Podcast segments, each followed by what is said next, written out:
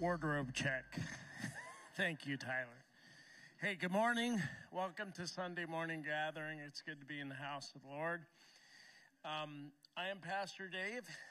The reason I'm up here is because I'm the guy who goes to the hospitals to visit people. I'm the guy who comes to your house when you have a broken leg or whatever. And I take care of your needs that way. And so many of you are probably aware that Pastor Greg and Rhonda had a motorcycle accident Sunday a week ago. And so I was there in Tacoma a number of times throughout the night. And it was a very long night for them. Rhonda finally got to come home at 3:30 in the morning. Greg was released earlier in the evening and came home and then went back for her. So basically what happened was traffic stopped really fast in front of them. The bike started sliding. And then somehow, we're not sure exactly what happened, but they got tossed off the bike. And both of them landed on the road. Greg has a lot of abrasions on his shoulders, his elbows, knee, a couple of cracked ribs. And so he's a walking kind of pain, I guess, is all you can describe. You know, try putting your pants and your shirt on when you have all those kinds of things going on. Rhonda, her injuries are a little more serious. They were very concerned during the night, Sunday night, that, you know, her head had been rattled around pretty good. They thought she had a concussion for sure. We think the concussion is a little bit more serious than we thought initially. She's been experiencing nausea and vertigo and some vision things. Her brain's probably going to need to rest for about 8 weeks. So pretty serious injury that she had. She has a very sore hip also. She landed on her hip. But otherwise, she looks, you know, you wouldn't be able to tell that she hit the roadways. So, you know, we want you to, we're a family. We want to be together and we want to have you be in prayer for them. Especially for Rhonda. And so, you know, we just want to update you as we go. It's been on the prayer chain and stuff. So what I'd like to do right now is let's bow our heads and just lift them up to our Father. Father God, we just thank you that you are in charge of all things. We recognize that this accident could have been worse and that your protection was there and that their injuries are not life-threatening, Lord. And we're so thankful for that, Lord. And we just ask, Lord, you know, there's a lot of things that come along with an accident like this. You know, there's emotions, there's that recurring, the thoughts and playing it over and over in your head and all those things that we as human beings struggle with, Lord. And we just ask that you would just pour your spirit of peace out on them, that you would comfort them, that they would rest in the fact that your hand was working in that situation and you were protecting them and you sustained them through all the difficulty that comes with us, Lord. And then, Father, you're the healer. You are the ultimate healer. You can heal in any way that you choose to, Lord. And so we just ask, well, if it's by your word, by the touch of your hand, by using doctors and technology, Lord, just bring healing to their bodies. Bring healing to Rhonda's brain. And, Lord, we just look forward to having them back with us. They're part of our family. We love them. And you know, you tell us that when one of us hurts, we all hurt. And so we come together corporately this morning, and we just lift them up to you, Lord. You know, provide for them in every way that they need, Lord. We ask these things in the name of your Son, Jesus. Amen. If you will, take a look at the screen.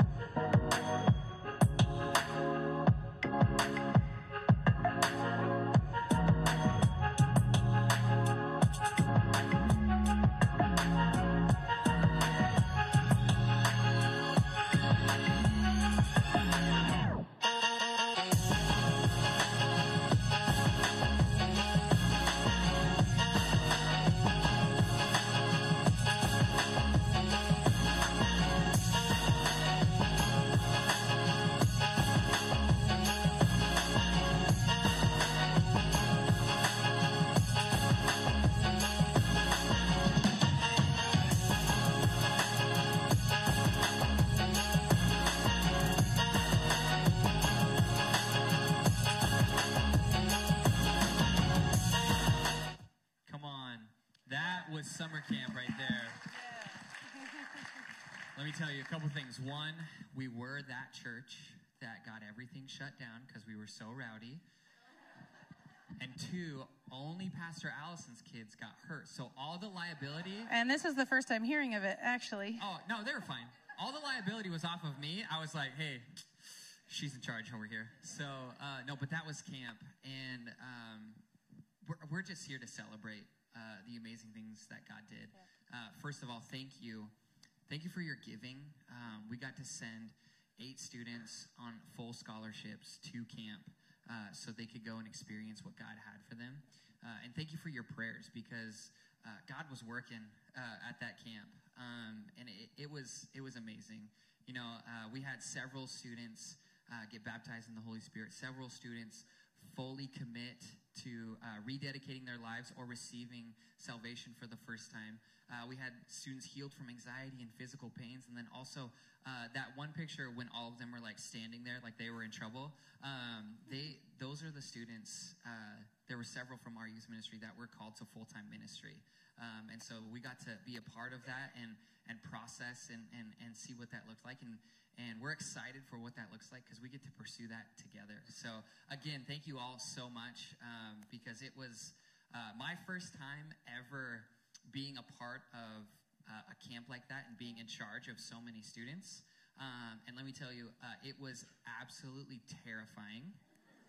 But I'll tell you this. I cannot wait to do it again because God worked in those lives. Amen. And so thank you. Thank you. It's kind of awesome. I got to be there as well. And if you don't know who I am, I'm our kids pastor. So it's not often that I get to go to youth camp. And kids camp, youth camp are so different from each other. I've been able to go a couple of times, but what a joy it was to be there. And, of course, it's awesome because I knew so many of them from kids ministry. But what's really awesome is because they're a little older, during their chapels at night, they're able to have some response time. And they ask the children to come to the altar and respond to Jesus. And for me to watch those kids come forward and respond to Jesus in such powerful ways and then pray for each other. Like that was one of the themes that we saw throughout the whole week was watching kids pray over each other, not just from MRCC. They were praying for kids. There's probably 18 to 20 different churches all gathered together at this camp, and they're praying for each other all over the place. And it was such a beautiful thing to see. And then can I brag one more thing, if I can? One of the nights, they asked Tyler to come up on stage and just share a word at the very end, and he did not want to do it. He said he was going to throw up. Did you actually throw up? No, I didn't. Okay, he didn't. I'm okay now, so front row, you're clear. You're safe. Don't worry. Don't worry. But truly, he got up there and he just shared a word that God put on his heart, and it was probably one of the most powerful things I've ever seen come from him. So I am actually super excited just to see what God's going to do in our youth ministry because the students who are willing to pray for each other and for a youth pastor that is just going to sell it out for these kids and do everything for it. So it's such a cool thing. Isn't it awesome? I don't know. I think that deserves some good stuff. Thank you. Yeah. I think my son was one of them that came out and said he might, that he was called to ministry. He wanted to be a kids pastor. Hey, so. Let's see. Yeah. I said, it's okay, buddy, if it doesn't happen. But it was kind of cool just to see in one of those pictures you saw, their hands just raised high. There were 2 students that were standing there from our youth ministry, and they were standing there with their arms up because they were responding to a call to ministry. And I just think that's powerful and cool that they're recognizing that God could use them in powerful ways. So, and we're definitely going to pray for hygiene for those 2 students. I was in their tent. It was the grossest, yeah. Okay, I have to say my son is like, what's the Charlie Brown character that has the cloud? Is it Linus? Pigpen. Oh, my son is like Pigpen. Oh, yeah. I know this already. I want to say really, really quickly, I got in, so I had meetings late, and the third night, it's been like 96 degrees all day for these 3 days.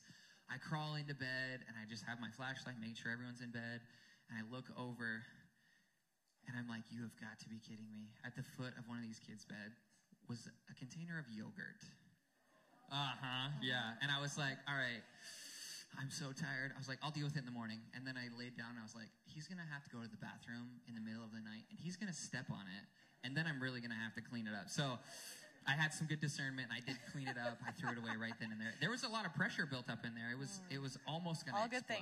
All good things that happened. They were good things. Shall we talk about what's happening right here? Okay. Yes. We do have a couple announcements for you also. Today, if you're new, if you've been coming to MRCC maybe for a little bit and you haven't yet got connected, we love the opportunity that has been coming about. We've been doing these lunches about once a month where we just want to invite you to come to lunch and get to know some of the people who are newer to the church. Of course, the few people that are there just to welcome you in and you know, just say hi, get connected, get to know you a little bit. But they're going to be at the Austin Home after church today about 12:30, 1 o'clock. If you join them there, the address, right? It's right there on the screen. Take a picture and show up. That'd be great. Yeah. What else? And if you are not new but you want to get connected in a different way, I will be downtown at the Downtown Connect down in Sundays on Cole. And if you just want to hear more about camp or anything like that, several of us pastors are going to be there. And so we just want to get connected and get to know you more here because it's just a family, and we want to continue to pursue that. Yeah, there's a couple places downtown with Corn Toss. Oh, yeah. My husband is actually quite good at it. He could school any one of you in Corn Toss. He beats me regularly at Corn Toss. But also with Corn Toss, yes, we have church picnic coming up, and we do like to bring out all the games and all that kind of stuff. But it's also going to be a water picnic. You can kind of see the screen. We have a huge slip and slide. It's like 80 feet long. All the foam. The kids absolutely love it. But I promise you, we do have a section that we section off for staying dry. So if you're one that likes to stay dry, there are some tables. There's a great place for you. If you don't mind getting wet, wear your swimsuit. There'll be pools and water guns and slip and slides, all that kind of stuff. It's going to be fabulous. But along with that, we're going to have food together, right? You guys, man, they're quiet today. They're like crickets. Holy cow. I just work here. They don't like food. They're not hungry. No, they're starting to think about lunch now. No, we are going to have a meal together, which is a great way to connect together. We want you to be invited to this church picnic, but also you might consider helping at this church picnic. And there's a way to do that, right? QR code. You want to tell them about how to do that? If you want to get connected and help out at this picnic, you can take your phone and you can scan the QR code on the seat back in front of you. And you can join a team, you can join a small group, but also, I totally forgot to mention this in first service, Pastor Dave talked about the prayer chain. If you are not on the prayer chain and you want to be on the prayer chain, fill out that Connect card, just get connected with us, and we will make sure that you are a part of it. We're not going to sell your information or anything like that. It's just a better way for all of us to get connected here more at MRCC. And sign up for things like church picnic. Church picnic, yes, yeah. The youth team, the kids team, the all youth team. Lots of youth things. We could be here all day. No, just kidding. But truly, we would love for you to be a part of everything that's going on around here. Yeah. And actually, today, I have the joy to tell you that my husband's going to bring the word today for us. And I will tell you, when we were first married, he was a youth pastor. And somewhere along the way, I was a school teacher. And he's like, you know, what if I became a school teacher? And we could have summers off together. It'd be fabulous. And along the way, as he's getting his credentials to be a teacher, I was like, but you know that God's called me to ministry, right? And he's like, yeah, I know. I don't think we had one summer that we had off together as school teachers, because as soon as he was finishing his teaching degree, I entered into ministry. So we've been in ministry our entire 23 years of marriage. Come on. He's on your youth team. He is on the youth team. Yeah, he's one of my core youth leaders. He's been there through thick and thin for real. So yeah, give it up for David Abbey. That sounds good. Thanks. Oh, yeah, we have not had one summer that we have not been in ministry in our marriage, but that's okay. And one of the cool things about this last week, for the first time in all of our years in ministry together, our entire family was at youth camp together. I have an incoming 7th grader, an incoming sophomore, and an incoming senior. And then Allison got to come as a leader, and I was there as a leader. So the entire Abbey family was at summer camp together and that was really cool to be there and to see my kids having fun, having a great time, and all of the other kids. I do want to give one little side note to that tent that Tyler was talking about. I was there when they cleaned up their tent on the last morning, and when they pulled out the mattresses and all of their stuff, the amount of things that were still in this tent was astonishing. The wrappers alone it was crazy. But then just the pieces of candy, the Reese's Pieces, the Smarties, the chips, all of the stuff that was littering the ground of the tent. I'm surprised that there weren't rats in there. But it was too hot for rats. It was really warm. kind of a youth summer camp theme here, because I was at summer camp. It was amazing. And like Tyler said, I want to echo that. Thank you so much for your dedication to the ministries at MRCC. So many cool things. You saw the boats that the students got to do. So many games, volleyball, putt-putt. There's a zip line that I don't think we showed, in a giant swing that the kids do. Swimming, diving, the blobbing.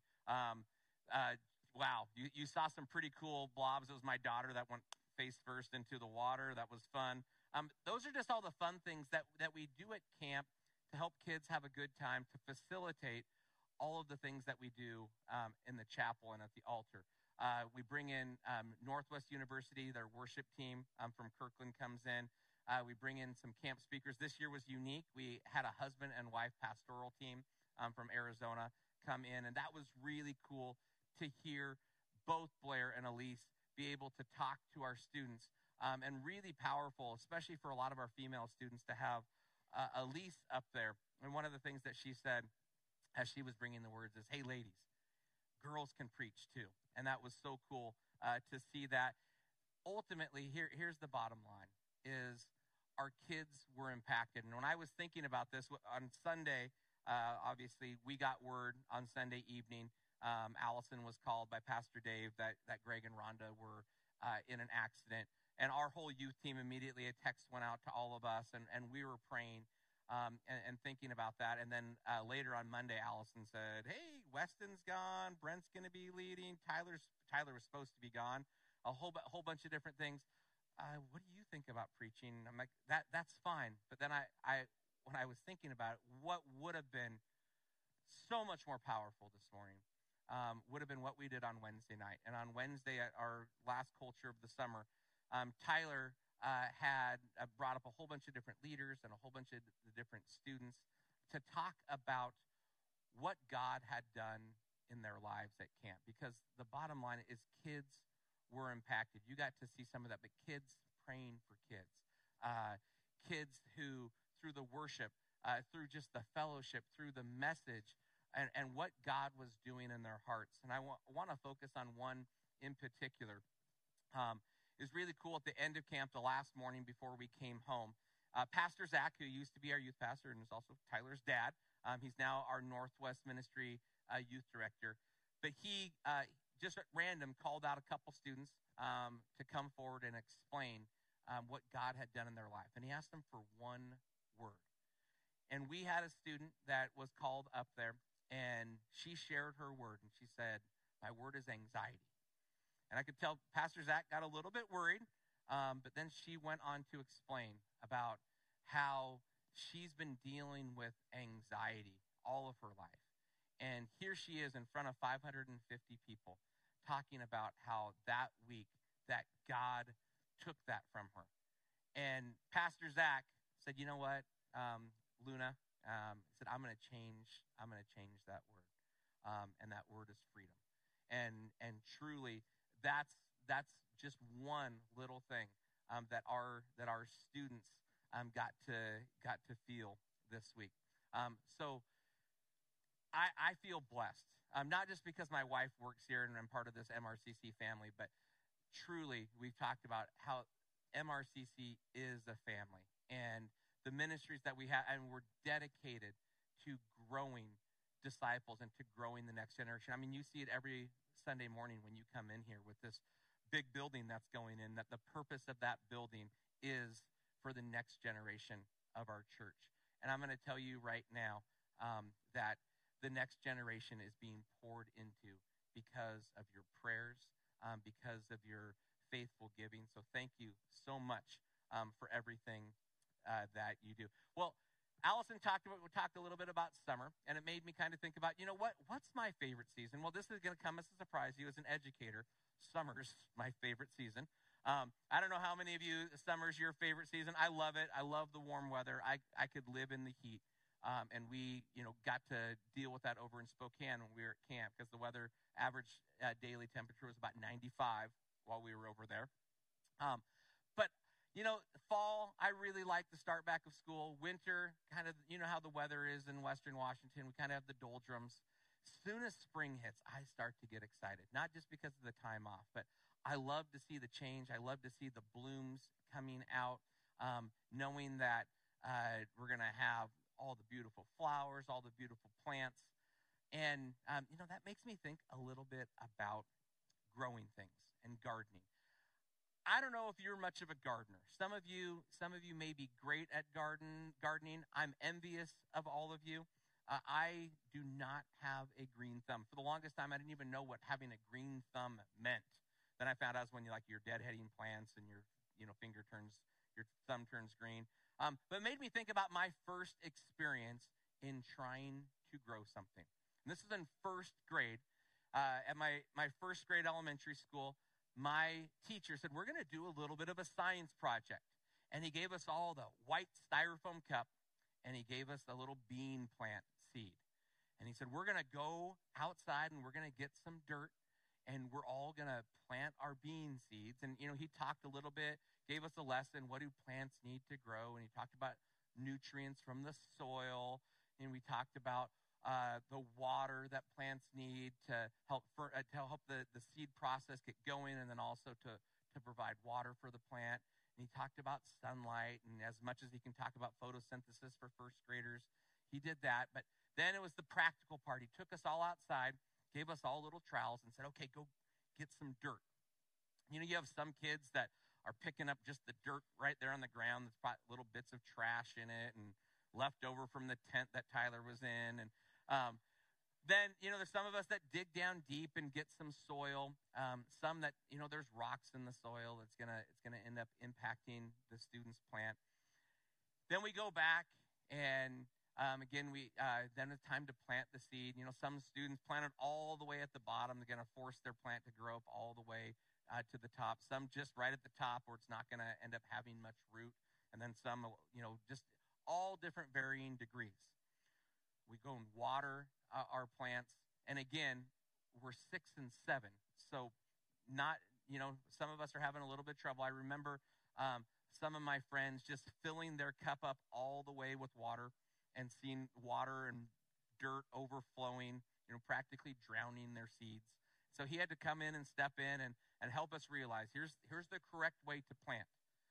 Well, then after we planted, of course, the next day, every single one of us, as soon as the teacher opens the door, we all bolt for the window where we had set up all of our cups so they would get sunlight. And the disappointment for every single one of us when none of us see our bean sprout coming up. The next day, same thing. The next day, same thing. You know, students were starting to lose hope and they were discouraged. Well, then finally, I remember the joy when that first little sprout, you could just barely see the white and green head of this bean plant popping out, and the excitement that went throughout the whole class. And then over the next few days, when pretty much every one of the beans came up. Well, then we learned how hard growing was, because at that point, the struggles of some of the soil that the students picked, or the overwatering, all of those things began to take effect. Some of the plants ended up being starved of sunlight because a student would go and pull their cup from the window and bring it to their desk during the day and then forget to go take it back. And so it wouldn't get sunlight throughout the entire day when the lights went off. And then some of the plants, I remember them growing up and where they then didn't have supports, or they were overmoved and they would break and fall over of their own weight. It gave me the realization at a very young age that gardening is hard work. And I got to experience this over the last couple years. With where Allison and I live with our family, we live on a green belt. And then when I say green belt, I really mean a swamp grass belt. And I decided, hey, I'm gonna grow a garden in our backyard. And I've struggled because the swamp grass from the other side of the fence kind of encroaches on our garden. So then I had the idea, I'm going to put a gate in my fence, and out on the back side of my fence, I'm going to build an elevated garden. So I brought in a whole bunch of great soil. I built up a barrier to try to keep the swamp grass out. And I built up gardening rocks to make an elevated bed. Never, ever have I had success at growing plants. But I'm going to tell you right now, if you want some sweet swamp grass, come on over. My garden grows the best swamp grass. This year I finally gave up. And we'd had raspberries in our back and so much swamp grasses in it in our backyard. This year I finally went and dug it all out, and I put down groundkill. Just like I'd rather look at dirt in my backyard than I'd rather look at weeds. But I grow some amazing weeds. Well, I've come to realize that a garden, my dad, who was here at first service, I did not get his green thumb. He has had a garden all the years. I've loved the spoils of his garden, the sweet peas and the strawberries and the cucumbers, all those things. I love that. I just haven't been able to. The time and dedication that goes into it is something I just don't have when it comes to gardening. Well, it brings me to our passage this morning. I invite you to open up to Luke chapter 8. It's the parable of the sower. As we say in youth ministry, it'll also be up on the Sky Bible behind us. I wanted to give you the premise of the title of my message. That garden that I have out back, however I came up with the title of this, is my son Tyler. He went out there, it was about a year or two ago, and to the garden, and he said, "Oh, Dad, it's a jungle out there." And it kind of made me, I have to be very careful mentioning my kids in sermons because my kids like to tell Allison and myself, if we ever use them in a sermon illustration, we have to pay them $5. So very cautious of when I use their names. Carson, my middle child, explained to me in services, "Dad, you talked about us going to camp. You mentioned kids, so you owe me $10. So we'll see. And then they try to say it's 3 services, so now you have to triple it. Oh, yes. All right. We're going to talk about money changers today. No, I'm joking. All right. So this is the parable of the sower. Luke chapter 8, starting in verse 4. While a large crowd was gathering and people were coming to Jesus from town after town, he told this parable. A farmer went out to sow his seed. As he was scattering the seed, some fell along the path. It was trampled on, and the birds ate it up. Some fell on rocky ground, and when it came up, the plants withered because they had no moisture. Other seed fell among the thorns, which grew up with it and choked the plants. Still, other seed fell on good soil. It came up and yielded a crop 100 times more than was sown. When he said this, he called out, "Whoever has ears to hear, let them hear." His disciples were a little confused at this point, and they asked him, "Jesus, what does this parable mean?" And he said this, "The knowledge of secrets of the kingdom of God has been given to you, but to others I speak in parables, so that though seeing, they may not see, though hearing, they may not understand." So then he went on to tell his disciples, "This is the meaning of the parable. The seed is the word of God. Those along the path are the ones who hear, and then the devil comes and takes away the word from their hearts, so that they may not believe and be saved. Those on the rocky ground are the ones who receive the word with joy, and when they hear it, but they have no root. They believe for a while, but in the time of testing, they fall away. The seed that falls among the thorns stands for those who hear, but as they go on their way, they are choked by life's worries, riches, and pleasures, and they do not mature. But the seed on the good soil stands for those with a noble and good heart who hear the word, retain it, and by persevering, produce a crop." So I think about all those seeds, and immediately I think in my life, all the different, kind of cyclical things that have happened as I've gone through, the different cycles of life. What seed am I? And I think about friends and family who I can put in the category of each of those 4 seeds. Think about those people who hear the gospel or come to church a time or two or hear about God. And they're, "Oh yeah, that's really cool." But they never grow a root. They don't get rooted in anything, and eventually they're trampled on, and the birds or the devil takes them away. Or the seed that someone hears the gospel and they're like, that is awesome. Yes, I want God's love. But then they truly don't ever get involved in anything. And eventually just the things of this earth will scorch them. And they will never develop a root and grow. Or those who fall among the thorns. Those who ultimately, when it comes to it, after they accept God into their heart, don't make a change in their life. And God tells us that when it comes to following me, he needs us to change in our life, to be able to grow, to be able to persevere. And those who don't make that change in their life try to grow in God while still being involved in everything else that takes them away from God. And ultimately, the things of this world, the Bible says, will choke that out, and you won't be able to produce the crop that God calls us to produce. Or then we have those that fall on the good soil, and we think about producing a crop more than 100 times greater than what was sown. See, producing a crop, growing, is not easy. It's difficult. And you think about it, have you ever done something really hard in your life? Something that took effort. It takes perseverance. Well, for me, something that a challenge that I had, I'm going to go back to my elementary days, was when I was in 5th grade.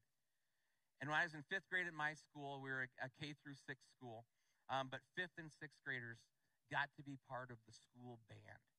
And so when I was a 5th grader, I knew I was going to play the drums. I was so excited to become a drummer. I would go around the house and, kind of beat on different things, find fake things and call them drumsticks. I knew I was going to be an awesome drummer. So when it came time, the first day, a 5th grade band, I go there, and there were 9, myself and my friends, that were going to be drummers. And at that point, I think there were 1 or 2 trumpet players, 1 or 2 trombone players. And my band teacher pulled us all together, all 9 of us who wanted to be drummers. And he tricked us. Because here's what he did. He said, guys, we can't have 9 drummers. So we need some of you who are going to be trumpet and trombone players. And so he got a mouthpiece for both a trumpet and a trombone, and he brought us all together, and he taught us all how to purse our lips and blow, and then he had each of us blow into the trumpet and to the trombone mouthpiece. And when it came time for me to blow into the trumpet mouthpiece, I did it the first time, and he said, oh, you are a natural trumpet player. You are going to be phenomenal. So I went home that night, and my mom knew that we had to go down to the rental agency to go pick up my drum. And so she said, let's go get your drum. And I said, I'm playing the trumpet now. What? I'm playing the trumpet now. Oh, okay. And I think she's like, yes. I'm not going to have to hear pounding and beating all the time. So I go down, and we go rent my trumpet, and I come home, and I open that thing, and I practice that night, and I'm, playing. I'm sure my brother and sister and parents loved the squeaks that were coming from my trumpet. And then I put it back in the case, and I kid you not, I don't think I opened that case at home for the rest of the year. Part of it was being tricked in. I wanted to play the drum, but a big part of it is, as a 5th grader, as a 10-year-old, I didn't have the perseverance and the dedication to practice that instrument. Every now and then I would practice, learning the notes and scales, but mainly it was at the practice sessions at school. And I had decided quite early on in my musical career that I was not going to continue the next year. The decision was made for me that Christmas, however, because at Christmas that year, opening up all the presents with the grandparents, my grandparents had come over, and gets to my last present, and I open it up and take the wrapping paper off a trumpet case. I'm like, oh no. And I open up that case, and here inside this case is my grandpa's beautiful silver trumpet that he had restored, repaired, had these beautiful like marble valves on it, and just, I mean, it was a gorgeous trumpet. And my mom, sensing my apprehension, looked at me and said, "One more year, just one more year, and then you can quit." And sure enough, I did. I played the one more year. I played in sixth grade, but it was in sixth grade, a new music teacher, a new band teacher this year, that came up to me and said, "David, don't you want to get better?" Because at this point, there was three trumpet players. There were three trumpet players, and I was forever third seat trumpet. And she says, "Don't you want to get better?" And so I lied to her and said, yeah, I do. And so she had me concentrate on just learning one song. She said, "It's going to take practice. And that means outside of school, you need to practice this song and learn this song." You know, I kid you not, I never learned to read music in those 2 years that I played the trumpet. But I knew that song, and when it came to the spring concert, I was first chair for that one song, and then I moved back to third chair for all of the rest of the concert. But that one song, but you know, ultimately, it took time, it took dedication, it took practice, it took work. It reminds me of this verse: "Ask Jesus into your heart, and your life will be easy, and everything you do will be successful." That comes from the book of Imaginations, chapter 12, verse 21. You see, it's not real. There's no Bible verse that says following God is easy. In fact, the Bible actually says the opposite. It says following God will cost you everything that you have.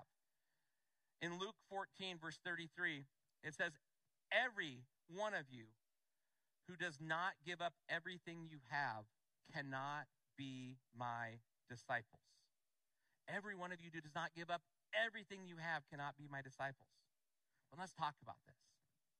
See, when you accept Jesus into your heart, understand you don't physically lose everything you have or give up all that you own. But God wants you to be ready to. He wants you to be willing to. You see, in order to follow God, just like I learned with the trumpet, just like I've learned with gardening, we need to put in the work. Dig down deep. Develop a root, a foundation. As you heard Grace talking about, on the rock, who is Jesus. This means growing. Growing to a point that we can produce a crop. Brings me to our next part of Scripture, which is John 15. One of my favorite bits of Scripture. It's talking about the vine and the branches. Jesus says this: "I am the true vine, and my Father is the gardener. He cuts off every branch in me that bears no fruit, while every branch that does bear fruit, he prunes, so that it will be even more fruitful. You are already clean because of the word I have spoken to you. Remain in me as I remain in you. No branch can bear fruit by itself. It must remain in the vine. Neither can you bear fruit unless you remain in me. I am the vine, you are the branches.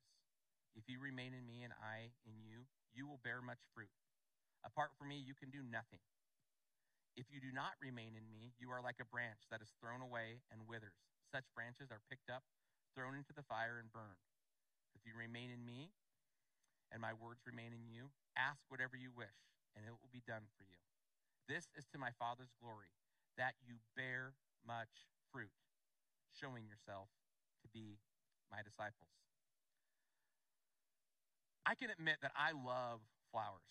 I really, really love flowers. Occasionally, I give them to Allison. I should do that way more often. I don't do it often enough. Every now and then I'll go to the florist or to Safeway and go pick her some up. But, you know, the big problem I have with the flowers that I bring home to her is that they're going to die. There's nothing you can do to save these flowers. You can put them in water. You can cut off the bottoms to, you know, try to preserve them longer. You can put in the little plant food that they give you at the florist. But they're dead.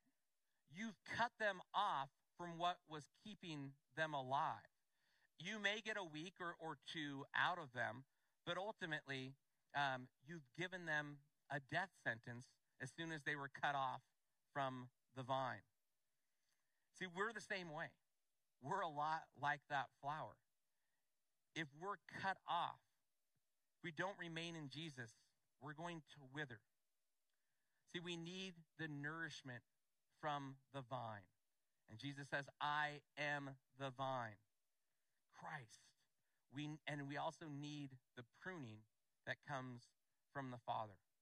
So this is the hard part. This is where Jesus is saying, you need to give up everything. We need to be willing to being pruned.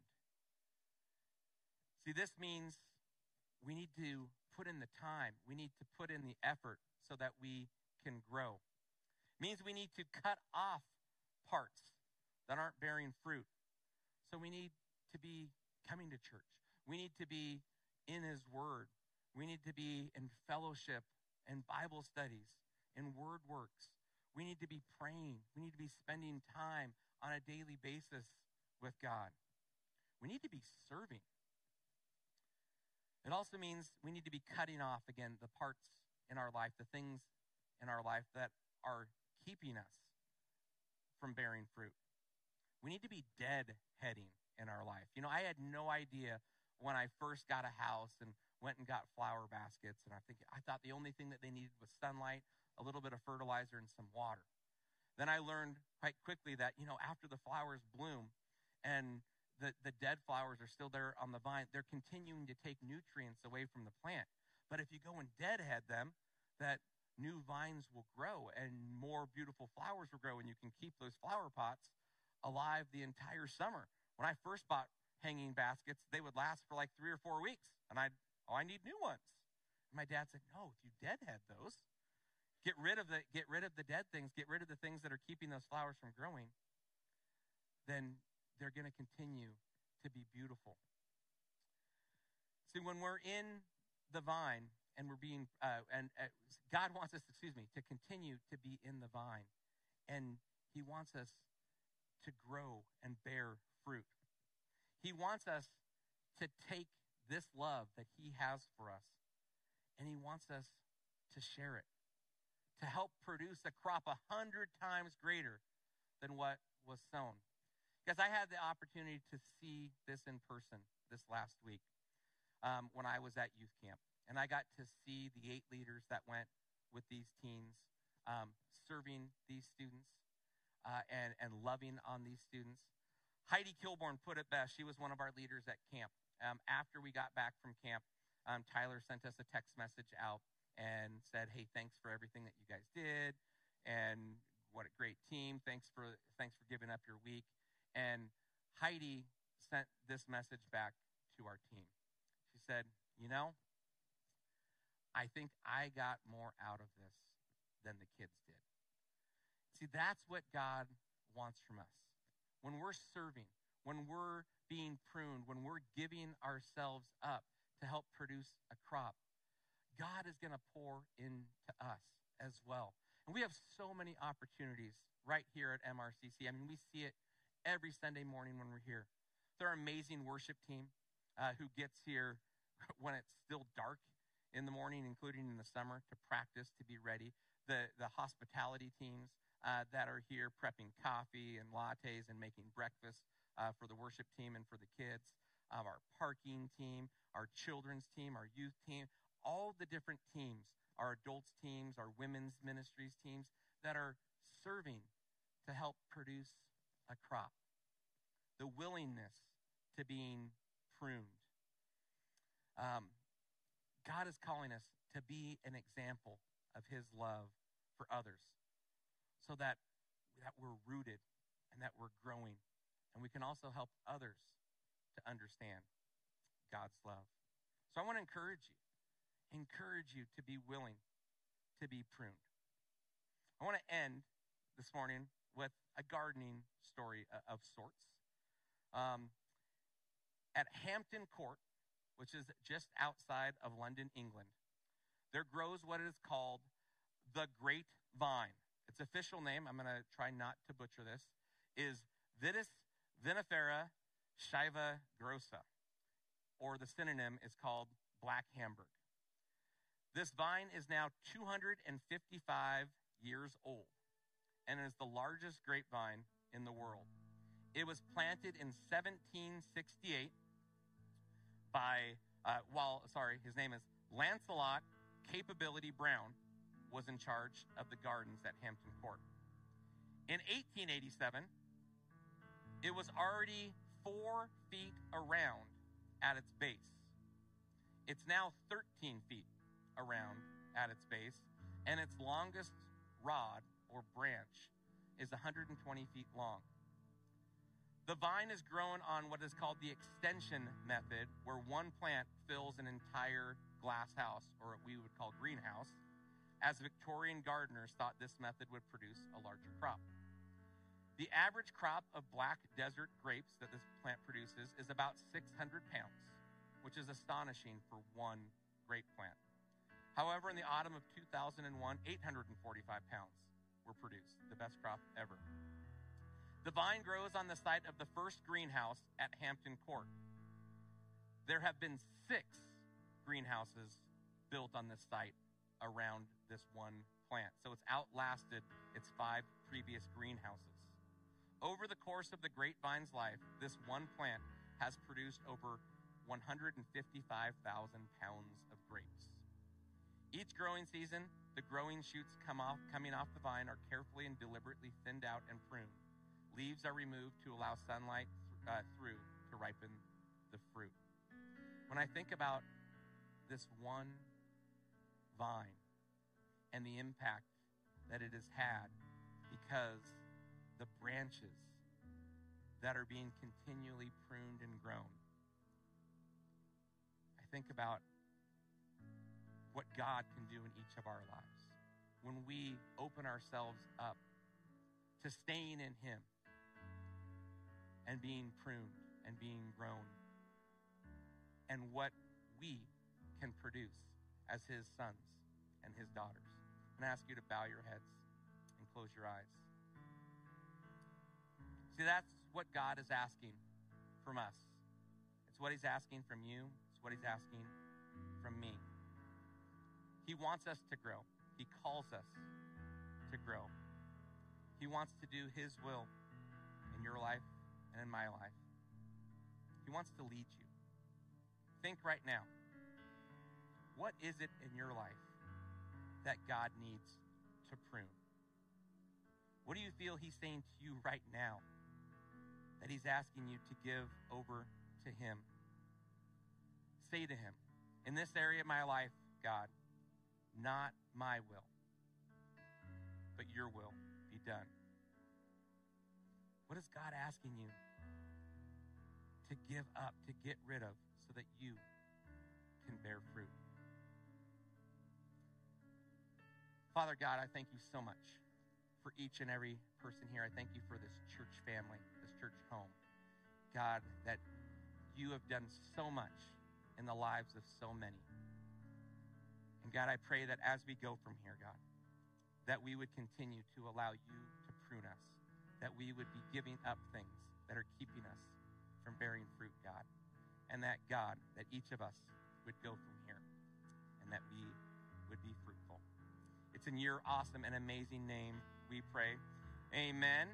If you would stand up, I will deliver our benediction for this morning. Our benediction comes from Jude 24 and 25, and it says this: to him who is able to keep you from stumbling and to present you before his glorious presence without fault and with great joy, to the only God our Savior, be glory, majesty, power, and authority through Jesus Christ our Lord, before all ages, now and forevermore. Amen. Go with God. Have a great day.